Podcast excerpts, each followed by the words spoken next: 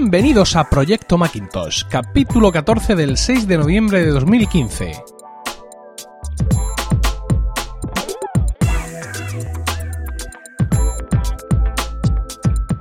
Muy buenas, mi nombre es Emilcar y esto es Proyecto Macintosh, el único podcast en español centrado exclusivamente en el Mac y en OS 10. Este podcast surge con la vocación de hablar solo del Mac, el ordenador en sí, su sistema operativo, sus aplicaciones, sus accesorios. Esto es para los locos, los inadaptados, los rebeldes, que en un momento dado decidimos pensar diferente y optar por otra manera de entender la informática. Esto es solo para los que tienen un Mac. Nada de iPhones, iPads, relojes, coches, batidoras o cualquier otra cosa que pueda salir de Cupertino. Esto es para nosotros, los usuarios de Mac. Así que aquí y ahora y para ti comienza Proyecto Macintosh.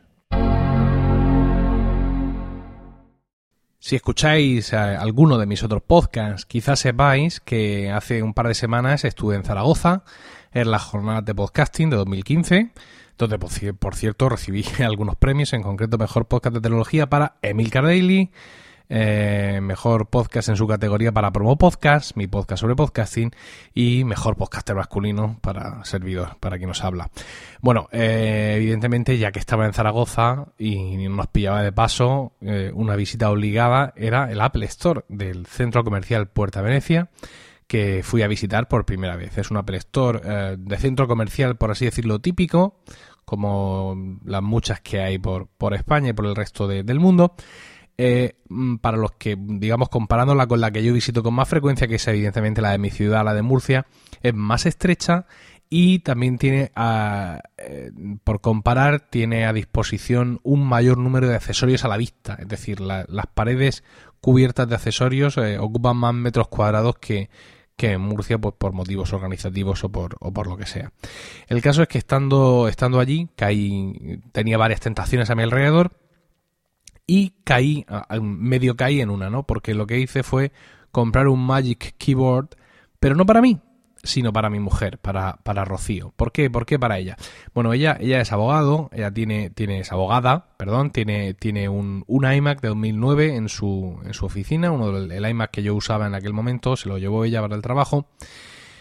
Y eh, ella escribe mucho, claro, escribe demandas y, todo tipo de escritos legales, una cosa es tremenda. Gran parte de su trabajo es escribir. Y por tanto quise para ella el que entiendo que es el mejor teclado que hay ahora mismo en el mercado. Ya lo había podido probar en, en el Apple Store de Nueva Condomina y los minutos que pasé con él allí en Zaragoza pues me terminaron de convencer. Eh, como he dicho, ya tiene un iMac de 2009 con Yosemite todavía instalado y eh, le pude instalar sin ningún problema el Magic Keyboard a través del cable Lightning que usa. Ignoro si al actualizar al Capitán hubiera conseguido enlazarlo por Bluetooth, que entiendo que no. Pero con cable, con el cable Lightning funcionaba eh, sin problema. La ausencia del capitán nos añadía otros problemas, y es que algunas de las teclas especiales no funcionaban. Por ejemplo, la tecla de subir y bajar volumen no funcionaba, aunque había alguna otra tecla de estas especiales que sí, que sí lo hacía no es algo que me preocupara mucho porque si ese ordenador no está actualizado al capitán es por falta de tiempo, es el ordenador del despacho de, Rocío, evidentemente está en su oficina, no está aquí en casa, no está tan a mano. Y pues tengo que procurar eh, un tiempo en el que yo pueda ir, que ella no esté, que tengamos hecha bien la copia de seguridad, en fin, pues todas esas cosas, todas esas precauciones que quizá en casa tomamos, pero que mm, cuando se trata de un ordenador en producción del trabajo, pues hay que tomar eh, doblemente. Las primeras sensaciones de Rocío con el teclado no pudieron ser mejores. Eh, dijo textualmente que era como acariciar el aire y que de pronto se escriba algo en pantalla. Sin embargo, hoy he tenido eh, que ir al, Apple Store de Nueva Condomina para, para hacer algo muy triste. algo, algo que realmente no había hecho mm, hasta hoy nunca. Y es devolverlo. Devolver un producto de Apple. Eh, un producto de Apple, digamos, que funcione, no que esté roto o averiado, sino he ido a devolver este teclado porque Rocío finalmente no se acostumbra a él. Lo devuelve porque, bueno, ella tiene sus vicios, como todos tenemos a la hora de escribir en un teclado, y ella en concreto escribe muy rápido, no tiene una escritura muy nerviosa, muy rápida, y yo la he visto aquí trabajando en casa y con mucha frecuencia está borrando porque, por eso, porque se ha trabado al escribir. Claro, eh, si esto lo extrapolas a un teclado más sensible, que no requiere que se le aporree tanto, pues 14 días pueden no ser suficientes para, digamos, reeducar la manera de escribir uno, una persona en este teclado, ¿no? Luego, por otro lado, no se acostumbra a no tener una tecla de suprimir texto, aunque ya he explicado que, que con... A ver, ¿cómo era? Que no lo hago mucho yo. Me parece que era con función borrar, efectivamente. Pues con función borrar lo puede, lo puede hacer, pero no. No, ella necesita la tecla suprimir y sobre todo al parecer necesita el teclado numérico que este teclado Bluetooth, al igual que el modelo anterior, pues ya no lo tienen, ¿no? Eh, en ese sentido, ambos minusvaloramos su necesidad de teclado numérico. Cuando yo le traje el, el teclado, mm, ella se mostró dispuesta a, a probarlo, pese a que no tenía ese teclado numérico, pero en el día a día se ha dado cuenta que, lo necesita. También dice que el, teclado que ella está usando ahora mismo, que es el, teclado de Apple eh, con, por USB, con, pero, o sea, con, cable USB, es decir, el teclado extendido, el que lleva todas las teclas, teclado numérico y todo, dice que también está un poco más inclinado, eh, que este está demasiado plano y, en fin, y que, que lo devuelva. Claro que diríais, quédatelo, pero no, no me lo puedo quedar porque yo le juré solemnemente que comprándole este teclado no estaba intentando hacerle ninguna jugada maestra, sino que realmente yo estoy preocupado, digamos, por su trabajo, por su medio de trabajo, que quiero que tenga la mejor tecnología a su alcance para que no tenga ningún tipo de fricción y se pueda centrar en lo que se tiene que centrar, que es en el trabajo. Y que se lo compraba de corazón, por así decirlo, que no era una jugada y que si ella finalmente no lo quería, lo íbamos a devolver y eso lamentablemente es lo que he tenido que hacer, lo que he tenido que hacer hoy. Lo que sí no devolvería yo bajo ningún concepto, se ponga mi mujer como se ponga, sería el nuevo MacBook. Ya estuvimos hablando en el, pasado eh, episodio bastante de este, de este ordenador, al que ya os he dicho que le quiero dedicar bastante atención en Proyecto Macintosh porque es un ordenador, digamos, radical, con decisiones de diseño, de usabilidad y de conectividad muy agresivas, pero Apple ya nos ha demostrado que estas decisiones suyas radicales eh, las toma de manera muy meditada y que en poco tiempo consigue que toda la industria la, siga por ese sendero, ¿no? Con lo cual, pues creo que es un gesto inteligente alinearnos ya con este nuevo equipo, con esta nueva propuesta de portátil y no perder tiempo en, guerras que mm, finalmente pues, van a resultar estériles. Hace poco Phil Schiller fue entrevistado, entrevistado por Mashable y mencionaba unas cuantas cosas sobre el diseño y el funcionamiento del nuevo MacBook. En 925 Mac han hecho un, extracto que, cuyo enlace os pongo ahí en la nota del programa y del cual saco lo que os voy a contar. Eh, perdón. Eh, Phil Schiller habla de la Spictena, ¿no? que es una mezcla entre speaker y eh, antena. Dice que, lo que han hecho ha sido, digamos, entrelazar ambos dispositivos, que hay unas tiras negras en, en el borde del MacBook eh, de, los altavoces del MacBook que nunca se habían visto antes. Digamos que han hecho una combinación entre los altavoces y las antenas para Wi-Fi y Bluetooth. Ambos dispositivos necesitaban espacio para resonar y funcionar bien y han decidido eh, unirlos, entrelazarlos de alguna manera.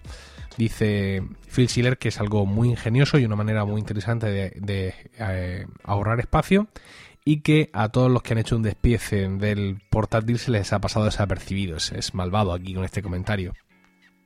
Eh, dice eh, que, que, bueno, que, que era el tema de, del altavoz antena resoluciona uno de los problemas que tenían, digamos, para intentar hacer el, portátil eh, lo más posible y que efectivamente esta solución de combinar los ambos en una especie de, tira ha sido la manera más efectiva de ahorrar espacio. Otra de las maneras de ahorrar espacio es más conocida y es el tema de la batería en terraza, ¿no? Estas baterías que estaban, digamos, por capas, de tal manera que al no ser un bloque trapezoidal, pues la batería tenía distintos estratos y se podía ajustar perfectamente a cada una de las esquinas del dispositivo para de esta manera, mm, digamos, mm, rellenarlo de verdad completamente todo el espacio disponible de batería. Eh, hemos aprendido también en esta entrevista con Phil Schiller que algunos de, algunos terraceos, por así decirlo, algunos de estos recortes de, las capas superiores no eran realmente necesarios desde el punto de vista de adaptarse a la carcasa, sino que se hicieron como eh, una manera de eh, reducir todavía un poco más el peso del dispositivo. Es decir, iban tan sobrados de, batería que aun pudiendo, digamos, eh, llenarlo de más espacio de batería usando este sistema de terraza, en algunas ocasiones decidieron recortar hacia atrás para que el dispositivo eh, pesara menos. En el episodio anterior escuchábamos a Víctor Correal hablar de su nuevo MacBook Y hoy os traigo un nuevo testimonio que es de un usuario de Twitter escrito Max Satine. Él es un comercial, eh, trabaja en Barcelona y venía de un MacBook Air de 2011 y afrontaba el cambio de equipo con dudas sobre la potencia del nuevo MacBook. Em, bueno, una de las dudas que yo tenía mm, era la potencia. Eh, estábamos hablando que yo tenía un MacBook del 2011 que, bueno, mm, tenía un problema de que si me compraba el nuevo MacBook, eh, me iba las pruebas eh, de rendimiento que yo estaba viendo por la red eran prácticamente muy similares. Estaban hablando que eran iguales que el ordenador que yo tenía con lo cual me hacía dudar de que si el motivo de la renovación era la potencia iba a comprar un ordenador que era igual. Entonces ahí tenía serias dudas. Por otro lado, también el tema de las conexiones, un solo puerto USB-C, pues me hacía dudar de si no podría quedarme corto. Como podéis eh, imaginar, al, al, ser un testimonio que traigo, digamos positivo, ya lo sabemos de antemano, y también con lo que nos, nos contó Víctor Correal en el episodio anterior, sus dudas sobre la potencia eh, pronto quedaron resueltas. Yo con el nuevo MacBook Em, mm, bueno, eh, tengo abiertas eh, el mail, ah, tengo abierto iTunes, tengo ah, abierto Twitter, ejecuto en paralelo Windows con Parallels y en ningún momento veo que el ordenador se ralentice. El ordenador va como un tiro. Entonces, mm, la verdad es que la experiencia de uso que yo he tenido hasta ahora está siendo brutal. Otra de las incógnitas que, le planteaba el, el nuevo MacBook a, nuestro, a nuestro amigo es el teclado, que como ya hemos visto en el caso de mi esposa, es un arma fundamental para aquellos que dedican gran parte de su jornada laboral a escribir, ¿no? Y este teclado de mariposa, pues quieras que no, eh, pues también eh, plantea dudas sobre su uso continuado. El nuevo teclado para mí es una maravilla. O sea, yo los dos primeros días que tuve el ordenador sí que mm, estuve pensando en no me voy a adaptar a este teclado, esto no me gusta. Cuando había pasado dos semanas no quería otro teclado. De hecho, me he comprado el nuevo teclado que ha sacado Apple porque aun no siendo o no teniendo el mismo sistema de mariposa que tiene el nuevo portátil, se, asemeja mucho. De hecho, es que yo mm, probando el nuevo teclado eh, tenía serias dudas de que no fuese la misma tecnología, porque es muy muy parecido. Bueno, como podéis suponer, sus conclusiones generales sobre esta nueva línea de portátiles recién estrenada por Apple es más bien clara. Entonces, resumiendo todo esto, Emilio, solo puedo decirte una cosa. El nuevo MacBook es el mejor portátil que he tenido. Y he tenido ya, creo que los últimos cinco portátiles que ha podido sacar Apple, uno detrás de otro. Y desde luego estoy contentísimo con él. Es un portátil que me va a durar muchos años, estoy convencido y que desde luego eh, hace su función, vamos, sin ningún problema. El único puerto que tiene el MacBook, este USB-C, eh, teníamos claro desde el principio que no tenía por qué ser un problema para muchos usuarios, ¿no? He hablado alguna vez de la ceguera del blogger o de la ceguera del podcaster que piensa que, que porque él necesita tres puertos USB en su equipo portátil, todo el mundo los tiene que, necesitar, ¿no? En este caso me ha llamado la atención ahí en 9 Mac también un, dispositivo, un hub de la marca Satechi que me recuerda mucho a uno que yo tuve para el MacBook Air y que os pongo también el enlace de la revisión que hice en vídeo. Es un vídeo que vais a tener que ver en Google Chrome como poco porque en Vimeo no me, no me lo ha convertido y sigue en, Flash.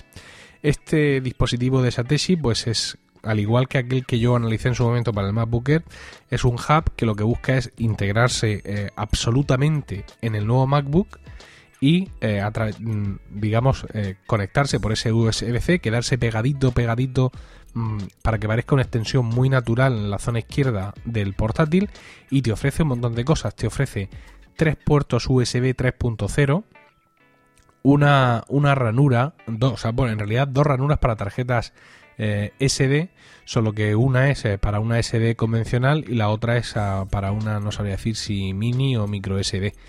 Eh, no es caro realmente para lo que ofrece, al parecer está sobre los 35 dólares.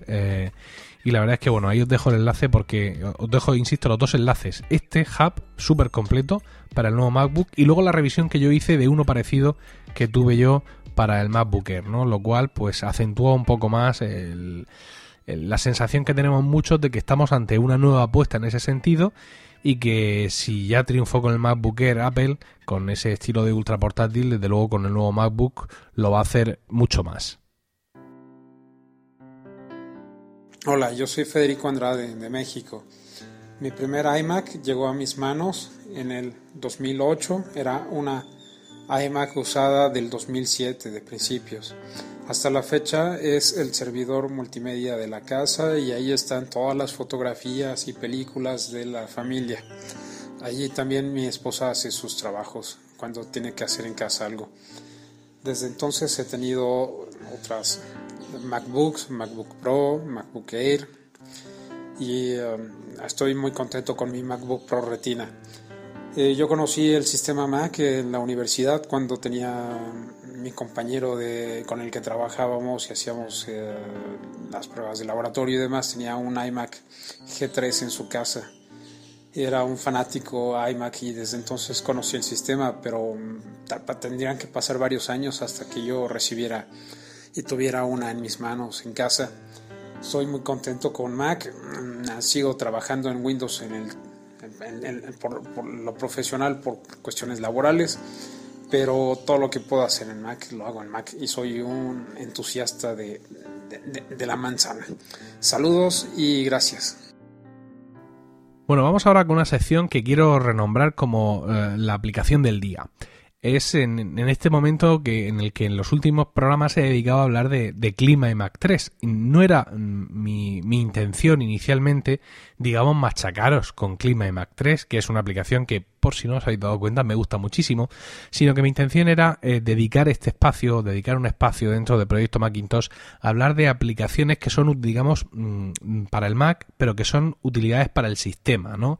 Que no son aplicaciones, digamos, de creación de contenido, sino aplicaciones que nos ayudan a, mantener, en el caso de Clima y Mac, o a usar el sistema con más comodidad, como es el caso de la aplicación de la que hoy os quiero hablar, que es Text Expander. Muchos conocéis ya Text Expander, es un sistema por el cual mediante abreviaturas de texto podemos eh, expandirlas y, digamos, eh, ahorrar eh, minutos, que de eso se trata, de escritura. Es decir, si todos nuestros correos electrónicos acaban con un queda a tu disposición para más aclaraciones, por ejemplo, pues te vas a, a Text Expander, escribes ese texto, queda a tu disposición para más aclaraciones y le pones una abreviatura, que puede ser, por ejemplo, aclar, ¿no?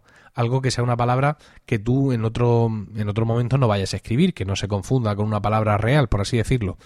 Puedes establecer un limitador, en mi caso es la barra espaciadora, es decir, yo escribo aclar y le doy a la barra espaciadora y se autoescribe quedo a tu disposición para más aclaraciones, o puedes decir que no, que en cuanto se escriba el, la palabra clave, por así decirlo, cuando se escriba la etiqueta, que automáticamente se expanda el texto. Ya esto en función de cada uno de cómo lo piense usar. Eh, muchos me diréis, ah, pues hay una cosa, porque eh, ya lo tiene el sistema operativo, ¿no? si nos vamos eh, a preferencias del sistema, teclado, tenemos una opción que se llama funciones rápidas, donde precisamente podemos hacer esto, ¿no? Hay varias opciones a la izquierda, funciones rápidas de aplicaciones y hay y teclado, hay varias maneras, en, eh, bueno, varias maneras no, digamos que ya tenemos una manera en el sistema operativo de crear estas abreviaturas. Y además se sincronizan con iOS, ¿no? Que es, eh, digamos, lo, lo, fantástico en general para pensando en usar todo el ecosistema. Sin embargo, Text Expander la verdad es que hace mucho más, porque aparte de expandir una cadena de texto, nos permite usar diversas variables, ¿no? Como por ejemplo lo que tengas copiado en el portapapeles y ya, digamos, en, para ponernos refinados, lo que te permite son formularios. Y es de lo que os quería hablar hoy. ¿Qué son los formularios? Pues los formularios son, digamos, eh, una manera de expandir un texto en el que son varios los campos que van a cambiar cada vez. Os pongo un ejemplo. Yo en Proyecto Macintosh, en Proyecto Macintosh no, en Promo Podcast, durante mucho tiempo he estado alternando los episodios normales del podcast con promos de otros podcasts que simplemente metía en el feed. Entonces, cada vez que yo metía una de estas promos en el feed, escribía un tweet. Un tweet que decía publicada promo de nombre del podcast, paréntesis, eh, eh, cuenta de, Twitter del podcast, eh, sigue a promo podcast o síguenos en nuestro feed, ¿no? Con lo cual, digamos que las variables en este caso eran el nombre del podcast y su cuenta de Twitter. ¿Qué es lo que hice yo? Un formulario ¿Cómo se hace un formulario? Pues muy sencillo. Bueno, hay Text Expander ya os he dicho que tiene muchas variables. Entonces, pues yo lo que hice fue eh, adoptar alguna de ellas. Eh, cogí eh, y en el, en el compositor de, de, textos de, de Text Expander fui a crear este fui a crear esta extensión, por así decirlo, y básicamente lo que consiste es en, en introducir una serie de campos que él nos va a preguntar. Es decir, Text Expander tiene campos mm, que él va a coger, por así decirlo de alguna manera. Por ejemplo, si tú pones eh, símbolo de porcentaje clipboard eh, dentro de un, de un texto que quieres expandir, él automáticamente va a meter ahí lo que tú hayas puesto en el portapapeles. Por ejemplo, en ocasiones yo copio un nombre de usuario de Twitter y luego escribo la abreviatura TWT que le he dicho a TextExpander que sea http twitter.com barra porcentaje clipboard. De esa manera me aseguro que si yo tengo copiado en mi portapapeles una, un nombre de usuario de Twitter, poniendo TVT lo que voy a conseguir es la dirección completa de su, eh, digamos, de su, de su timeline, de su cuenta de, de Twitter. A la hora de crear nuestros dos formularios, el funcionamiento es muy análogo, simplemente hay que usar, digamos, las cadenas adecuadas. En este caso, por ejemplo, la cadena es eh, porcentaje fill text dos puntos eh, name, por ejemplo, mm, para tener un nombre de etiqueta, que es el nombre, igual nombre del podcast y otra vez el, el, porcentaje. Os voy a poner el ejemplo el ejemplo ahí en, en las notas del programa y luego incluso puedes en un en un de, una de estas expansiones que se llaman snippet puedes incluir otros snippets no Imaginaos, por ejemplo, en este caso yo ponía siempre suscríbete a nuestro feed y ponía el feed de eh, Promo Podcast. Entonces, dentro de Text Expander yo tengo una abreviatura para el feed de Promo Podcast que es FPRO. Como quería que en este otro snippet apareciera eso, pues lo que hago es porcentaje, snippet, dos puntos, FPRO, porcentaje.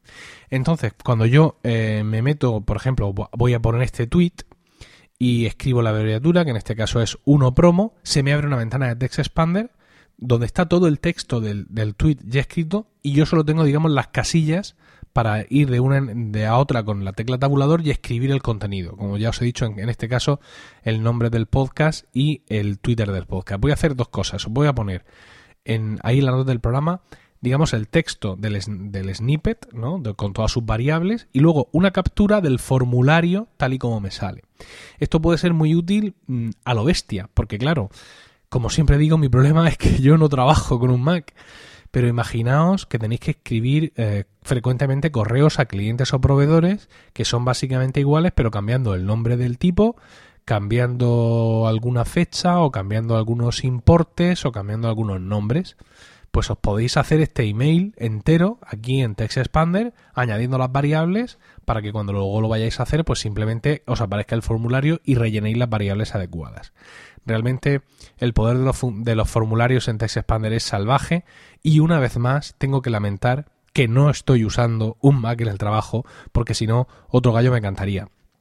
Puedo llorar por un ojo, eh, efectivamente, porque, bueno, Text Expander es una aplicación que no es barata, ¿eh? hace mucho y muy bien, eh, cuesta 44,95 dólares o, euros, tiene una versión de demo, con lo cual no os podéis llamar a engaño, y está también para dispositivos iOS, y luego en Windows hay una aplicación que se llama mm, escrita Brevi, Brevi supongo, que mm, se autollama en el Text Expander para Windows porque además tiene un modo de compatibilidad con Text Expander.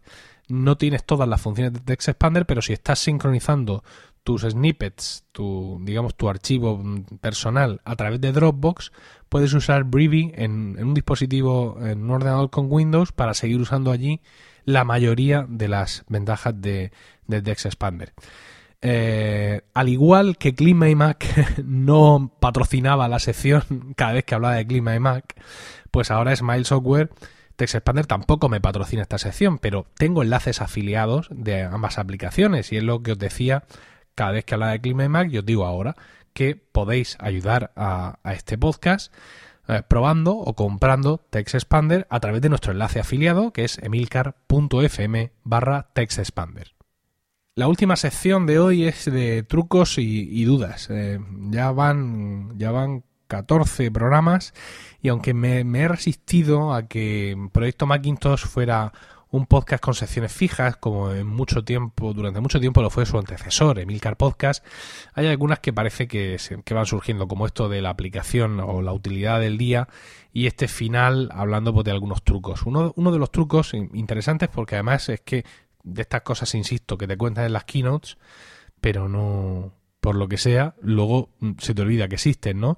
Y es que, al igual que de, de todavía de pequeños hemos podido esconder el, dock de, OS 10, eh, ahora en, en el Capitán también podemos esconder la, la barra de menú.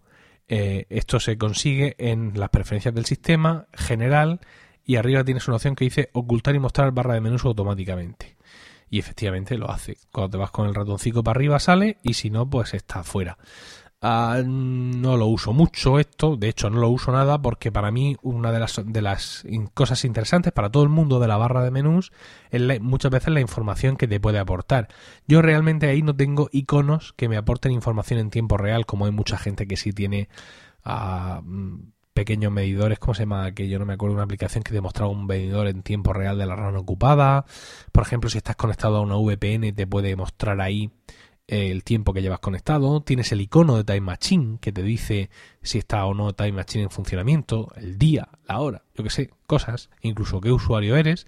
Pero bueno, si todo esto te da igual, si tú no tienes aplicaciones que residen ahí, pues en preferencias del sistema general, justo arriba de esa sección, tienen la, opción de ocultar y mostrar la barra de menús eh, automáticamente. Vamos ahora con un par de dudas que me habéis preguntado por Twitter. Eh, Carmen, del podcast Carmen y en Dallas, me dice que, bueno, que ella tiene un MacBook de 2007, eh, evidentemente sin iCloud, y que va a comprar un nuevo, un nuevo portátil cómo se pasa el keychain, ¿no? Cómo pasa las contraseñas que tiene guardadas. Recordemos que hubo un momento de cloud donde el, keychain no, era, no, estaba dentro de las cosas que se exportaban o que se compartían, con lo cual a Carmen en su dispositivo de 2007 con que no se puede actualizar a los sistemas operativos más nuevos, pues la única opción que le, que le queda es ir a, al keychain, ¿no? a este llavero del sistema, desde el menú archivo, eh, eh, seleccionar todas las entradas, evidentemente, con desde el menú edición seleccionar todo y luego irse al menú archivo y decirle eh, exportar y, desde ahí entiendo yo que se le creará un archivo que podrá importar en su, en su nuevo ordenador. Me ha dicho que esto le ha dado algún problema, que al final está teniendo que, hacer, que hacerlo uno por uno, pero bueno, en principio, que yo sepa, la única manera de pasar un keychain de un sistema operativo antiguo a uno nuevo sería a través de la propia exportación eh, e importación del sistema. Eh, por otro lado, eh, otro, otro usuario en Twitter, JavichuGeek, me dice que tiene una impresora por USB conectada al puerto, al puerto USB de su AirPort Extreme, que funciona perfectamente con su Mac. Eh, su Mac, digamos, ve que es una impresora de red, pero iOS no la ve. Bueno, y es que eh, si las, para que un dispositivo iOS vea una impresora en red, esta impresora tiene que ser compatible con el protocolo AirPrint. Compatible, digamos, expresamente, ¿no? Tiene que poner que es compatible con AirPrint. Y generalmente las impresoras que son compatibles con AirPrint no necesitas enchufarlas por USB a ningún router porque ya son Wi-Fi. Si no tienes esto, pues como en mi caso, por ejemplo, yo tengo una impresora, me avergüenza decirlo, pero es Samsung, es lo, único Samsung que me queda mm, con marca Samsung puesta así a la vista en, casa. Eh, la tengo conectada efectivamente al USB del AirPort Extreme y efectivamente la ve perfectamente el, el, Mac Mini y la ve perfectamente, perfectamente también mi MacBook Pro, pero los dispositivos iOS no. Para esto, ¿qué necesitas? Pues tener un software servidor, por así decirlo, instalado en tu Mac y ya digamos tener tu Mac siempre encendido para poder usarlo como puente para imprimir en esas impresoras.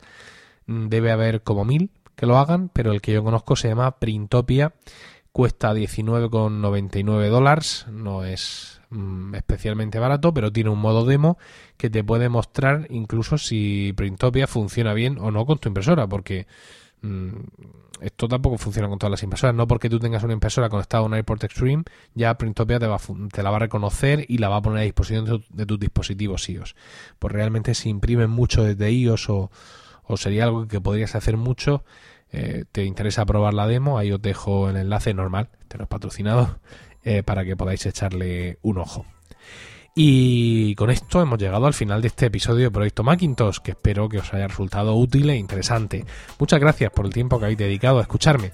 Espero vuestros comentarios en emilcar.fm, por correo electrónico a proyectomacintosh.emilcar.fm o en Twitter al usuario arroba proyectomac. Un saludo a todos y recuerda. Never trust a computer you can't lift.